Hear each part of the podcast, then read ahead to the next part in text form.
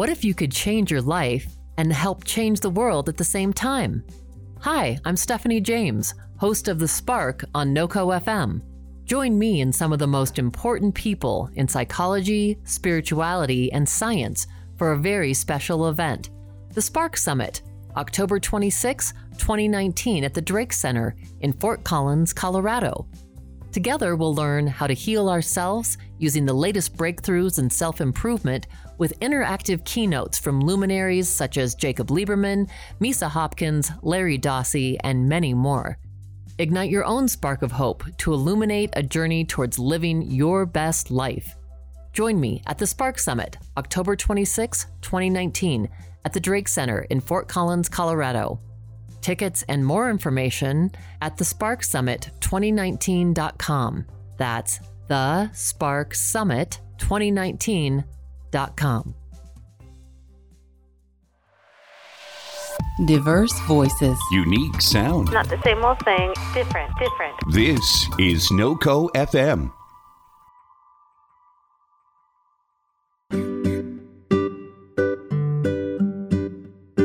Everything you say, everything you think, and every decision you make are actually creating the things that manifest in your life.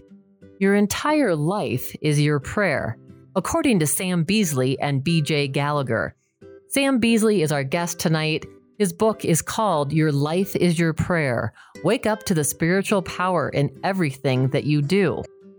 Sam Beasley is a successful businessman, entrepreneur who uses spiritual principles to establish and build and run his businesses.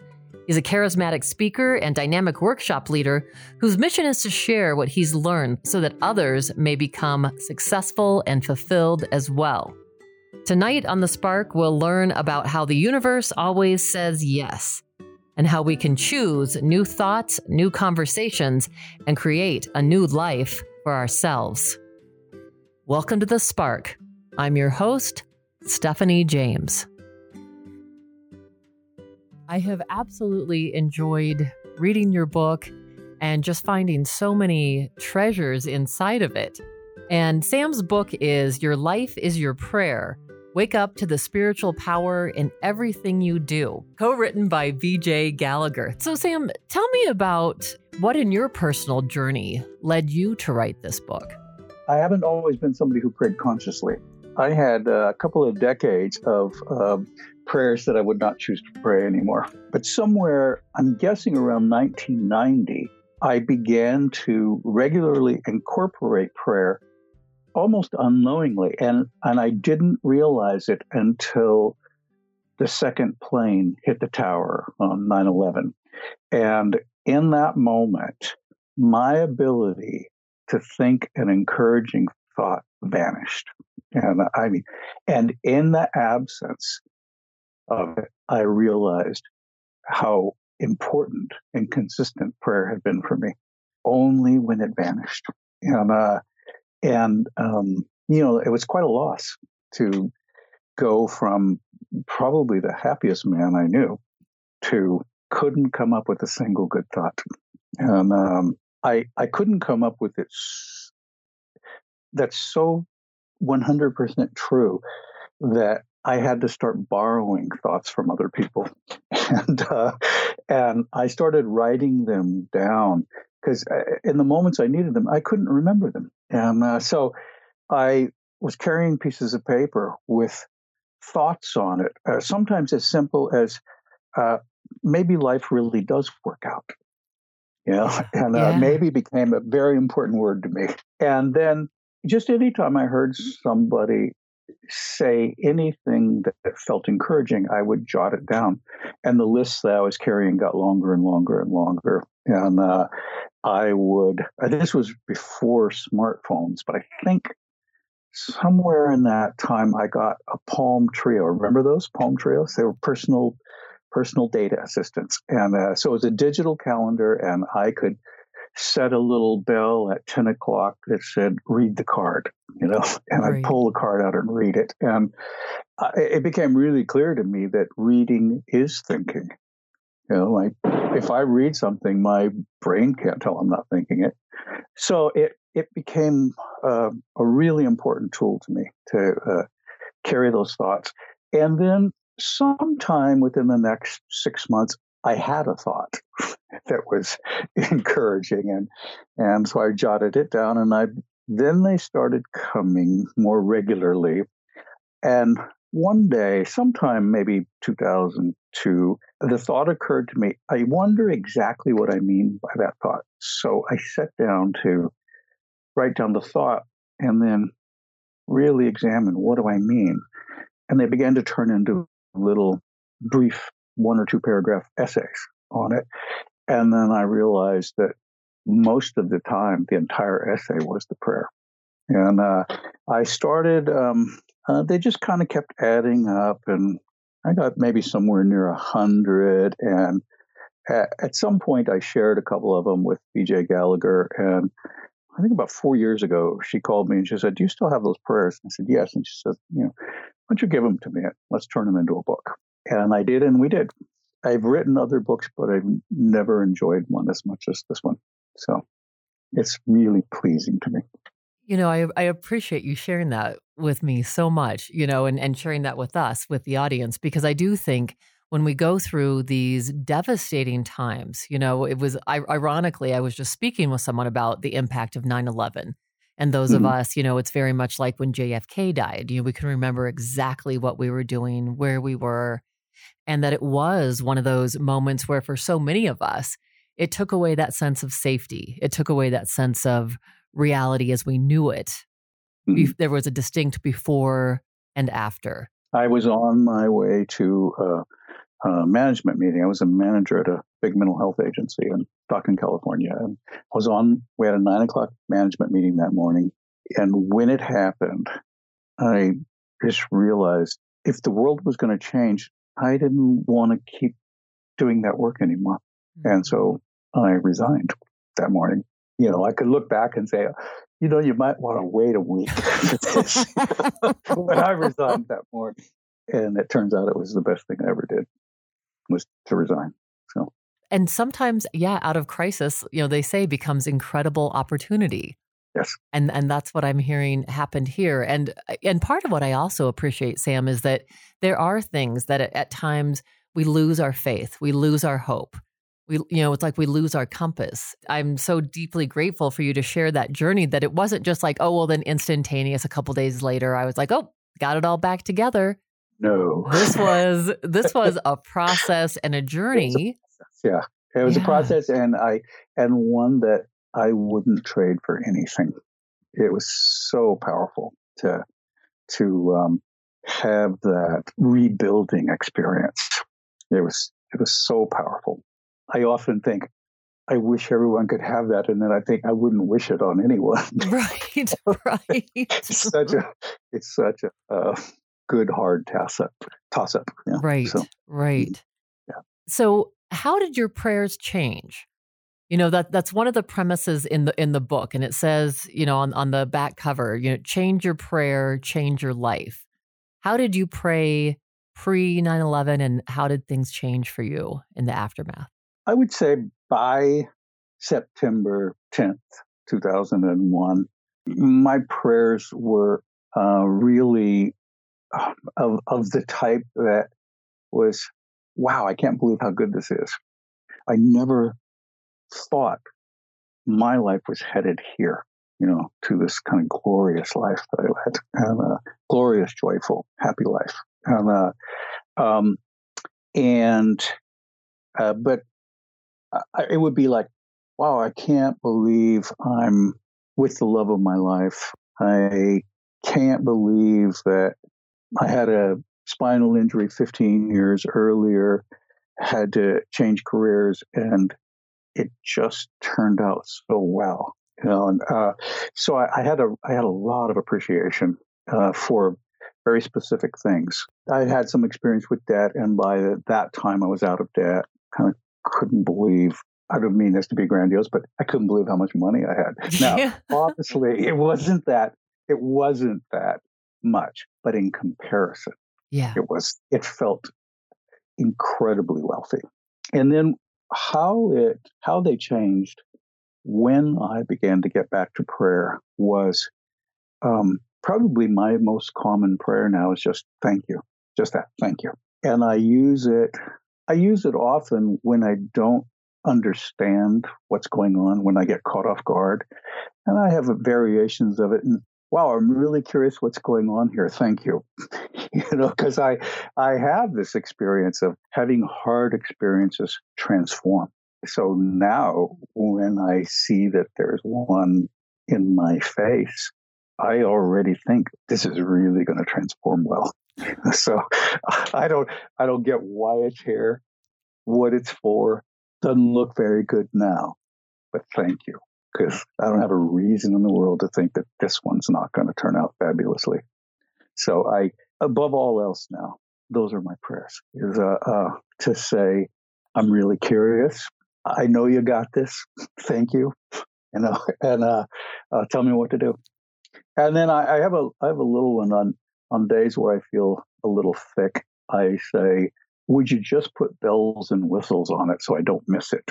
Because uh, I, I I, I have had that experience of where I, I get a very clear sense of what to do, but can't put my foot forward, you know, or uh, or I can tell that it's almost in my consciousness, but not quite, you know. And uh, so, so I do use that bells and whistles one. I'm willing to miss it because I know that no no harm will come if I get to a message late, you know. Right, so, right. So I'm I'm willing to miss it, knowing I'm going to get it anyway.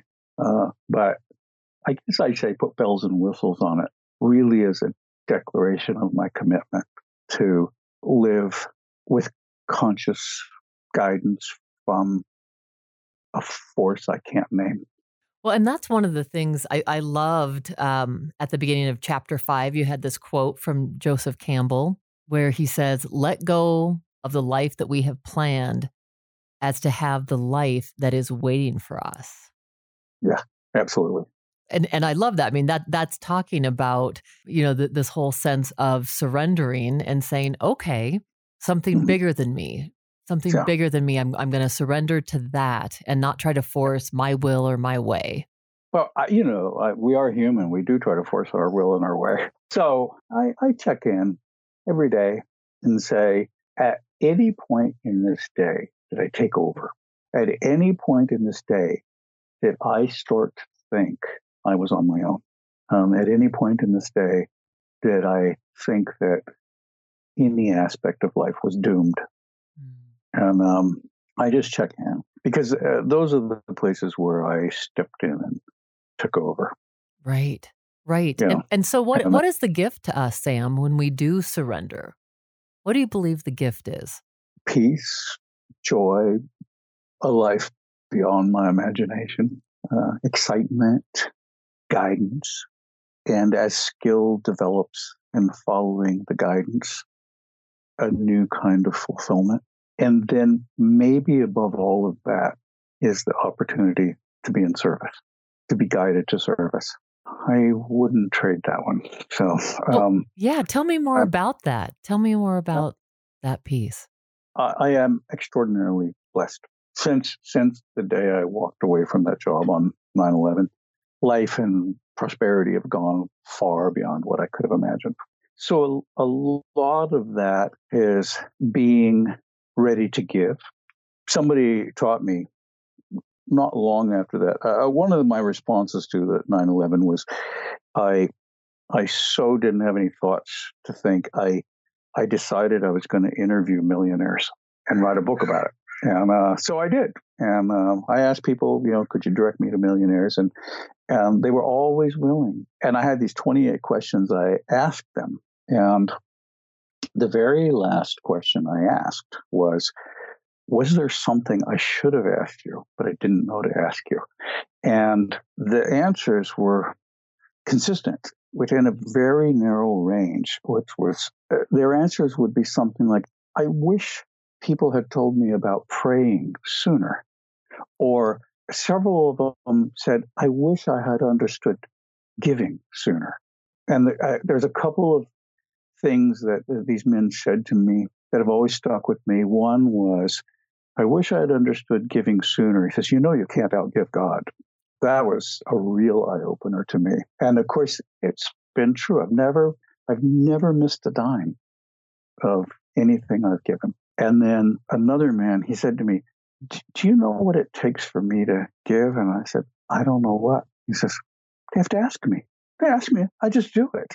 And uh, I really appreciated that. I just really appreciate it. And a couple of weeks ago, or a few weeks ago, I heard it again. I I went to hear Anne Lamott speak, and I don't know if you've ever seen her speak, but she can really creatively interrupt herself with thoughts that come in. And and in the middle of one thought, she interrupted herself and said uh, something like, "For the love of God, give them money. It's none of your business what they do with it." you know, and that was such a that was just a real real joy to hear. And it's been honestly, it's been a relief to give up the job of trying to assess, you know, what are they going to do with this money, you know, and uh, and just give it to them. So that's been one way to serve uh, that I really appreciated. And another one, and maybe one of my favorites, is at some point after 9 11, I realized somebody has to be the inviter. And that really we live in a world of, of very shy people. And it's not that they don't want to connect, we're just really shy but somebody has to invite. And I made the decision to be the inviter. And uh, I now invite people to different forms of community. Like I love to cook, so I love to have big dinner parties and invite people to them. And I love to sing, so I have singing circles. And uh, my wife and I both play and sing. So we just invite people over to sing. And it's it's a couple of things that, that I, I found that people really love. They love to be invited. They love to be in community and they love to sing and they love to eat. Yes. And, uh, so, uh, and I'm really good cook. So, um, so uh, that's a kind of service that I would never have named that service before.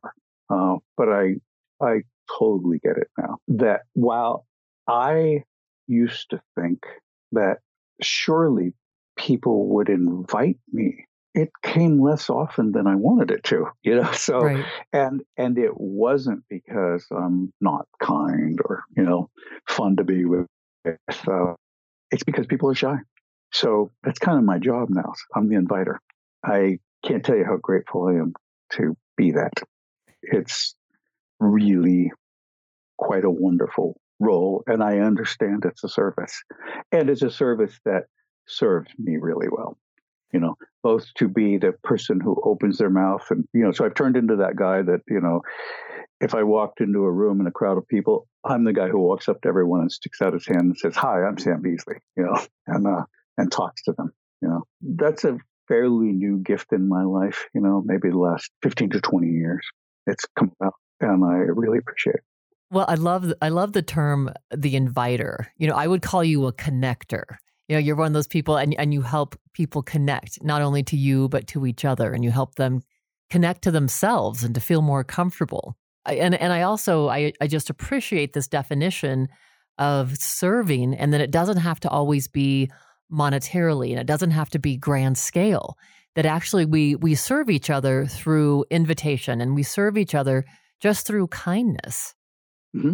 Yes, through kindness. Yeah, the singing one is is I think it seems subtle, but it's really quite big, and that we want to be heard, you know, and we're all mm. secret singers and just want to be heard. And it's one of one of my favorite things is to invite somebody to a singing circle whose first response is, "Oh, I'm too shy," yeah, you know, yeah, and then watch them sing and watch them over the course of an evening just open up and let us hear their voice. You know, it's a great joy to me to do that. And then you can't stop them. yeah, once they're in full bloom, it's over. yeah. yeah, yeah, yeah. So, yeah, it's it's it's uh, that voice thing is is really powerful. Yeah, you know? yeah. And uh, and it really it's a it's a uh, it's it's a big invitation to people to let us hear them. Yeah, help them to find their voice. And something very cool too about the circle, about having them then contribute to this mm-hmm. collective. Mhm. because there's something also very powerful about joining your voice with the rest Yes. Yes. that I think Yeah. is very powerful. Yeah, and we and we we we do that. No solos. We everybody sings everything. So uh, it is a, a, a really wonderful thing to sing with people. Well, let me ask you about this from the book. Um, one of the things I thought that was powerful too is, you know, and as you talk about 9 11, or we talk about that we all have these terrible events at times that happen in our lives or difficult challenges that we face, and how you, I, I guess, and I'm wanting some of your insight and wisdom into how do we move from fear to faith? How do we make that transition?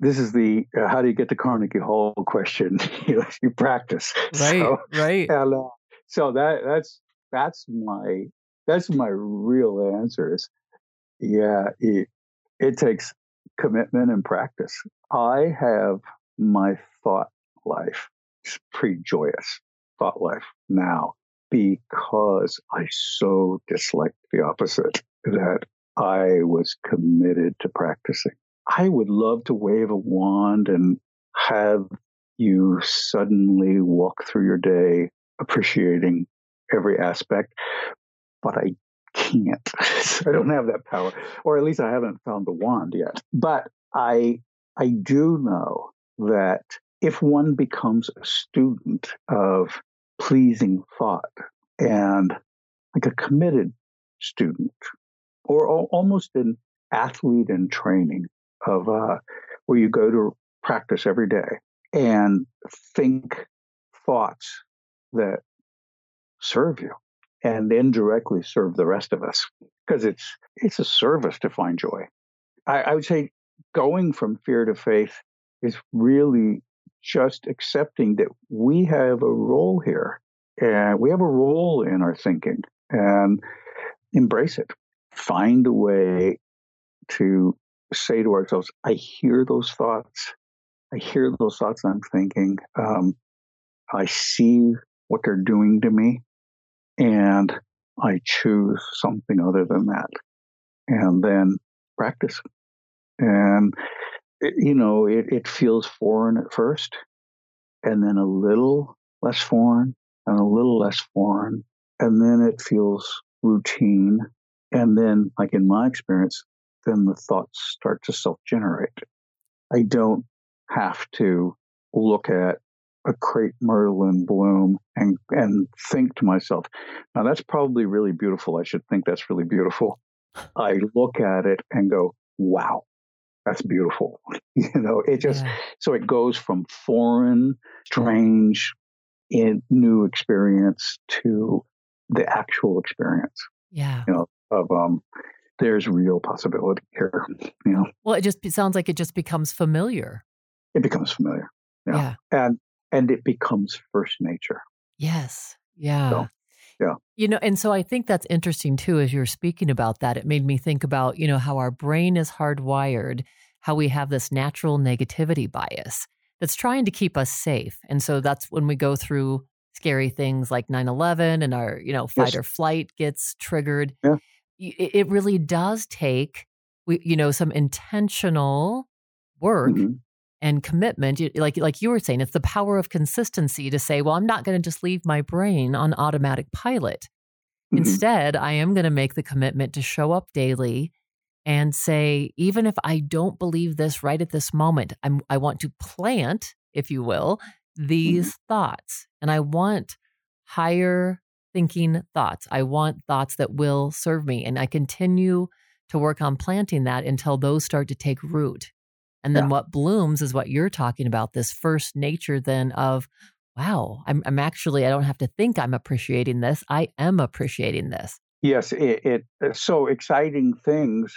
Uh, the in my experience, the first reaction to them is, "Oh, that's exciting," you know, instead of instead of, "Oh my God, what did I commit to?" You know, and, uh, and then kind of come around, have to get into it to discover the excitement. You know, it's more common now for me to recognize an exciting thing as exciting.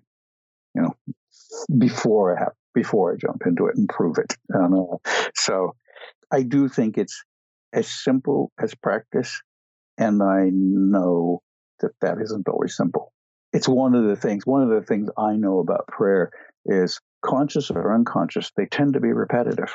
Right. Um, um, you know, we don't just think, you know, our, we have these we have these colloquialisms, you know, day late and a dollar short, things like that. That we don't think of those as prayers, but it's a pretty laser focused message. And when people say it, they usually mean it, you know, and they're going to say it again, and they've already said it 500 times.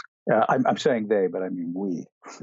We've already done that, and uh, so uh, so uh, from what I can tell about prayers, is they tend to be repeated, joyful or regretful. They tend to be repeated, and conscious or unconscious, they tend to be repeated. And uh, so I think there's a clue in that. You know that. The, so the answer, it is the Carnegie Hall thing: practice. Right. You know, repeat, repeat, repeat. You know, so you know, it, it's that simple and that hard. Right. You know, to to to surrender to consciously choosing what to repeat. So many times it's this subconscious, habitual thoughts that we've had over and over and over again that we don't even realize those have become the prayers of our life. Yes. Like, you know, like life is hard or things are difficult or I can never get ahead or whatever it is. And we don't even realize we're setting that up for ourselves. And then that's really the life that we're living. Are there any, you know, and, and I'm really hearing, and, and I have, that's my experience too in my life is practice, practice, practice is what's going to get us mm-hmm. all not only to Carnegie Hall, but to a more joyful place in our lives. Yes, the joy. Yeah. yeah. Are there specific tools that you would suggest for because uh, part of it is yeah of course number one becoming aware of the thoughts that you're thinking mm-hmm. but are there some things that you would suggest like working on something first thing in the morning or like you said writing things down really helps or reading certain things? What are the tools that you find most effective in helping to change these thoughts? Uh, it, it, does involve the morning and uh, i have two little processes i do. Every every morning i write down four things I appreciate. And it's not random, it's one person, one thing, one feeling, and one action. And uh, just, just what do I appreciate? So on my list today, you're the person. And uh, I appreciate this experience. And then I write down what I'm looking forward to in the day. And uh, I could wait to the end of the day and say, well, was any of it worth living? But I, I'm human. You know, if I if I wait to the end of the day, I'll probably go, nah, nothing. It wasn't that special. but if I if I start the day by saying, what am I looking forward to today? It sets up this anticipatory energy and it kind of tells me in advance that there's a day worth living waiting for me.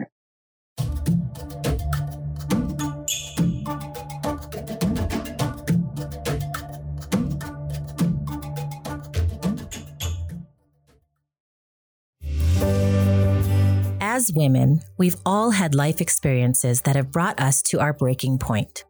These experiences have molded us and the way we see the world. We believe that no matter the experience, you are not broken. It's possible to find strength in the cracks and imperfections. That is where our true beauty lies. Hi, I'm Dr. Natalie Phillips, host of Connecting a Better World here on NoCo FM and I'd like to invite you to join me at a very special event.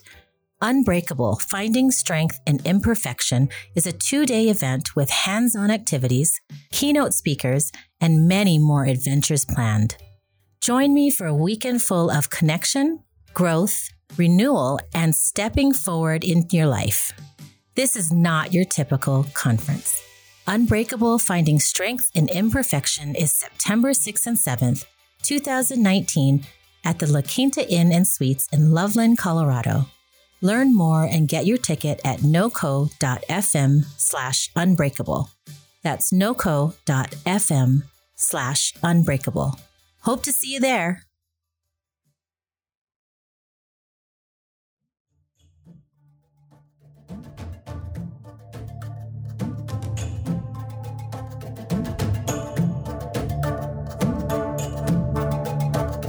And uh, so those two exercises, the the four appreciations, and then what am I looking forward to, make all the difference in the world to me. And they are prayers. You know, the what am I looking forward to is a prayer for, um, you know, thank you for this life worth living. You know, thank you for this life worth living. I, you know, I, I don't always even know who I'm thanking. I don't actually feel the need to know. Um, but I do choose to be thankful, you know. And sometimes it's little things like um, this week I've been getting to chauffeur my daughter around. She had laser surgery on her eyes. And so I've been her chauffeur and it's been wonderful. You know, I always want to make her life easier, you know, and, and, uh, it's just been a great way to do it and a great way to actually offer her something, you know, that was useful to her. And uh, so each day I've been looking forward to, oh, I get to I get to drive Marina to her doctor's appointment today, or I get to take her grocery shopping, or whatever it was, you know, just uh, um, it was a um, a joyful thing. And yesterday morning, um, I got to see a new granddaughter, and it was really there was no question what I was looking forward to. You know, I was looking forward to holding that little girl.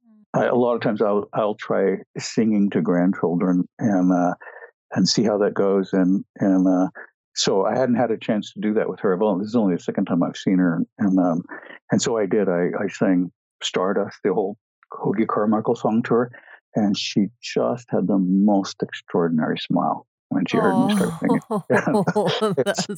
it was glorious, you know, glorious, this this gorgeous little face. Uh, um, and you know, I mm. You probably know that she's absolutely the, most beautiful grandchild in the world. Of course, so, yeah, yeah. So, so uh, uh, yeah, th- those things, you know, I don't know if they would work for everyone, but I can tell you they're worth trying, and I suspect they would work for at least ninety nine percent of the people. Absolutely. So, and boy, did they work for me. When we start our morning with a sense of gratitude, like you're saying, just just the simple words, if our only prayer was thank you, that would be enough. Oh yeah. You know, but oh, to but yeah. to but to really intentionally direct our day. And I think too to have this sense of, you know, anticipation and kind of planning what I'm going to be excited about during the day. I, I heard it somewhere where the universe, whatever we want to call this, the universe always says yes. Yes. Yeah. So whether our thoughts are, oh, you know, today's going to be really cruddy or I'm dreading this, you know, the universe is like, yes, yes, you will. yeah, I, I think about that a lot. It's like, um, I, I could just imagine sitting down with a divine entity and saying, yeah, this really, this is really awful. And the divine entity saying, well, okay, I had something better planned for you, but okay. You know, if, right. if that's that's your stance here, okay. You know, you know, um, we're we're almost pre-telling the divine. Here's the deal. You know, this sucks. Right. you know? And they're like, yes, it does. yeah. Instead of you know, my favorite vision of prayer would it'd be great to sit on a park bench next to God and turn to him and say, "Dude, what were you thinking?" you know, and actually ask. I mean, ask. Yeah. Not as a, yeah. Ask. What were you thinking? You know, mm-hmm. and uh, yeah, and that re- that reminds me of something. Uh, there is another tool that we ask these questions. That the questions themselves pretty much mean this is awful. Like, oh, what's the point? We have these questions like that. What difference does it make? And uh, so, a tool that I've really found is we must answer the question. We, we really, if we hear ourselves saying, what's the point? Answer it. Yeah. Answer the question. Don't, don't accept the question as the prayer. Because uh, because it's pretending that there isn't a point, but there is. There you know? is. Uh, you know, the point is to take a step forward. Right. The point is it's worth it. And the point is even if what I'm looking at doesn't look that good, the point is to get to the other side of it, move it out of the way, just move it out of the way and get beyond it. So that's a, a that's one that I I really embraced kind of late in life. Well, you know, everything I do is late in life. So. um, but I've kind of embraced it late in life, and and I really appreciate that. That I heard myself asking questions that were really declarations that things weren't okay. You yeah. know, you know, we don't go around saying, "Wow, why am I so lucky?" you know, right? Don't don't ask that question. You know, you say, "Ah, what's the point?" You know. Last year, I went to a workshop in LA with this woman named Nurka, and she was a trainer for Tony Robbins. She was like the youngest one on his team. This has been years and years ago, 30 years ago, at, at the age of 19. And she was the first one that actually brought exactly what you're talking about to light for me, which was we need to look at the quality of our questions. Yeah. So, I mean, so to even piggyback on what you're saying, I'm really hearing that. And I love that. When you hear yourself asking a negative question, come up with a positive answer, come up with a more hopeful answer, but also maybe even reword the question and change your question. Because that's, you know, it's a very different day of like, oh, you know, why do I have to go to work to like, how is it that I'm making this money today? You know, or, you know, what do I have to look forward to today? That's going to change the way our brain is processing it, what we're focusing on, and, and what then, as you said, what we're praying for. Yeah, the work one, I, I I do have one um, that I, I say about that. I, I, I say now, now, how am I going to use this money to have fun? Oh, I love that. Because it, it's easy to say we're going to work, but we're going to work for a reason, you know. And, uh, and most of the time, it's money. And if there's not an answer to how am I going to use this money to have fun, then talk to people who have money. you know? Right get some input other than your own, you know, um, because it, when when money itself becomes defeating, you know, day late and a dollar short, what's the point? You know, uh, when money becomes defeating, and I, I don't I don't actually mean money directly, but money and all that it represents. You know, when yeah. that becomes defeating, then there's a misunderstanding going on, you know, about about what it is and what it's for and how to use it to fund your values. So yeah, that that one uh, uh, I remember that. So um, I have diverse work. Um, I have a variety of businesses, and uh, and sometimes they can seem a little overwhelming. And and just a hint of that thought, no, a hint of the thought, I don't want to do this. What difference does it make? You know, it is really powerful, and and uh, and it makes all the difference in the world to say, wait a minute, why am I doing this? And then answer the question. And the answers are, I love to give people jobs. You know, people people want to support themselves, you know, and, and I love to give them jobs. I know exactly how I use money. And I know that it serves others and gives me a great life you know, I was born in 1950, so I'm I'm thrown to want to make sure that my wife Suzanne is taken care of, you know, and it lets me do that, you know, and uh, it lets me be at peace about that to say, now, really, does she have enough to live a long life, you know, and say yes, there's enough to live a long life. It's a powerful tool to hear that, oh, I have to go to work today and turn it into, and here's the value of it, you know. Yeah. Here's here's what it's supporting. You know, here's what I've chosen. It can really morph into the most extraordinary prayer by looking at the question and really examining it, you know, or looking at the declaration and really examining it, you know, saying, is that true? I don't know about you, but I, I could pretty much say if I'm asking that kind of question, it's never true never. You know, those questions, what's the point? You know, yeah, yeah. Oh man, I don't want to go to work. Those kinds of statements. What I wrote about before I, what my previous books have been about is money. My wife is a LCSW, and um, I'm a counselor, and, and we wrote two books about financial compulsivity. One for therapists to you know help them recognize it when their clients are struggling financially and then one's a workbook for the clients. And we wrote them because we came out of a past of not realizing that the ideal use of money is to support conscious values.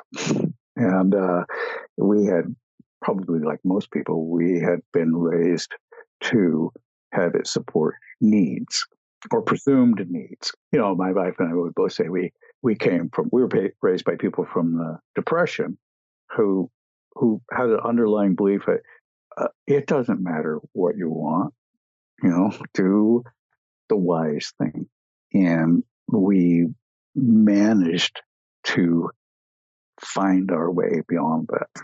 And uh, really want to wanted to support people and taking a look at that you know because it's a you know it's a handful of things that if you could change them make a vast difference. And that happens to be one of them you know is, is your one's one's relationship to work and money. Definitely. And those tend to be when i have people come into my own therapy office those are two of the biggies. Mm-hmm. so I, I get it so, Sam, as we are starting to get ready to wrap up here, I want to make sure what what is the essential message that you want to make sure that our audience hears today about the importance of your life as your prayer? I would say the essential message is whether we realize it or not, we're praying. We have the opportunity to choose what those prayers are. I'll give you a definition of prayer. It's it's laser focused thought that's conscious or unconscious, focused outwardly or inwardly. I don't think that matters. And it's repetitive. So using that definition is it's going on, you know, and uh, um, and how do you know what you're praying for? Just take a look at your life, you know, and if you find some joy in it, then you could say, well, I must be praying some joyful prayers. And if it's all miserable, there's a pretty good chance that it is a reflection of your thinking. And uh, I don't in any way mean that there aren't some hard things going on out there, because there are. Sure. And there is an opportunity to get beyond them. So if I could invite anyone to make a change, it would be to for example, set a time, 3.30 every day.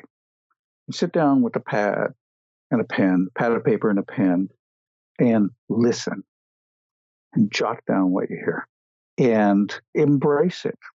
Good or bad, embrace it and say, so that's what's going on there. You know, is this working? What's it getting me? And uh, and uh, is it getting me what I hope? And if it is, God bless you and call me because I want to talk to you. So, uh, and if it isn't, um, ask, do what I did, get some, borrow some thoughts from other people, you know, yeah. and uh, if you see somebody who's smiling, just just say what makes you smile? And think that thought, you know, and if you see somebody who's walking down the street and dancing, you know, let's say what thoughts are creating that joy and think those thoughts. And, uh, so, so it, it, it's it's what I'd say is no matter what one's relationship might be to a divine entity or God or the universe or a higher power, no matter what that relationship is, laser focused repetitive thought is prayer. And if prayer doesn't feel right, it's chanting. And chanting is powerful prayer is powerful. So um, there was a time in my life where if you had said to me what I just said to you, I would have scoffed at it because I actually wasn't willing to have faith. Um, um, I I probably was an anti-faith elitist or something like that, you know, and, or or I was afraid to have faith because mm-hmm. what if I was wrong? And so I've told my kids now when I die, if they give me a gravestone, just engrave on it "wrong but happy." and uh, so, so uh, it's kind of what I say. We're we're going to go through life one way or another, you know, and uh, and uh, it, happy's good, you know, yeah. and love is good, and joy is good, and appreciation is good. They, they feel good. They're powerful. Now they're not more powerful than this sucks, but they're as powerful. So that's that's kind of what I'd say is um, every minute we're in some form of prayer. Uh, I can. I'll give you one simple little example. I used to uh, yell at people in the fast lane who weren't driving as fast as I wanted to, and now I thank them um, for for um, uh, helping, supporting me in my commitment to drive within the law, uh, to um, get me to where I'm going at the actual divine time mm-hmm. versus I thought I should get there, mm-hmm. and uh, and to save me from an event that was that's coming up ahead that I don't know about, but because they're driving slower, I won't be there when it happens. so, so it was. It's a transformation that turned driving from a kind of a miserable experience to a community, and uh, to being in it together. And it makes all the difference in the world. I love driving now because uh, I, I, I really now experience it more as a kind of a dance. I'm uh, very joyful. So that, Great that example. message. Em, embrace this. You know, yeah, embrace that we're thinking we are up for bringing consciousness to it. Yes. And it's worth it. Well, Sam, thank you so much for sharing this time with us. This is just a, a great message. And if people want to find your book, how can they find Your Life is Your Prayer? Well, it's um, it's in the um, onlines like um, uh, Barnes and Noble, um, Amazon, uh, Amazon UK, uh, Amazon Canada, you know, there it's in those places. It's quite quite available. Wonderful. And, uh, and um, uh, worth it. And and I can tell you, joy is imbued in it. I can feel it when I read it. I, I literally have had this since you sent it to me right beside my nightstand. Mm-hmm. And so I love it because you can open it up and you can just pick a page. It doesn't have to go in order or you can read a whole chapter. And every time I open it, I find some other gift inside of it. So thank you, Sam. Do you mind if I if I read my favorite prayer? Oh, please! Awesome okay. way to end it. Yes. Uh, vanish the ticking clock. There is time to love. If a timer chimes, make it time to sing. When I'm rushing around, make me rush to serve. And when I look back in time, may I look back in love.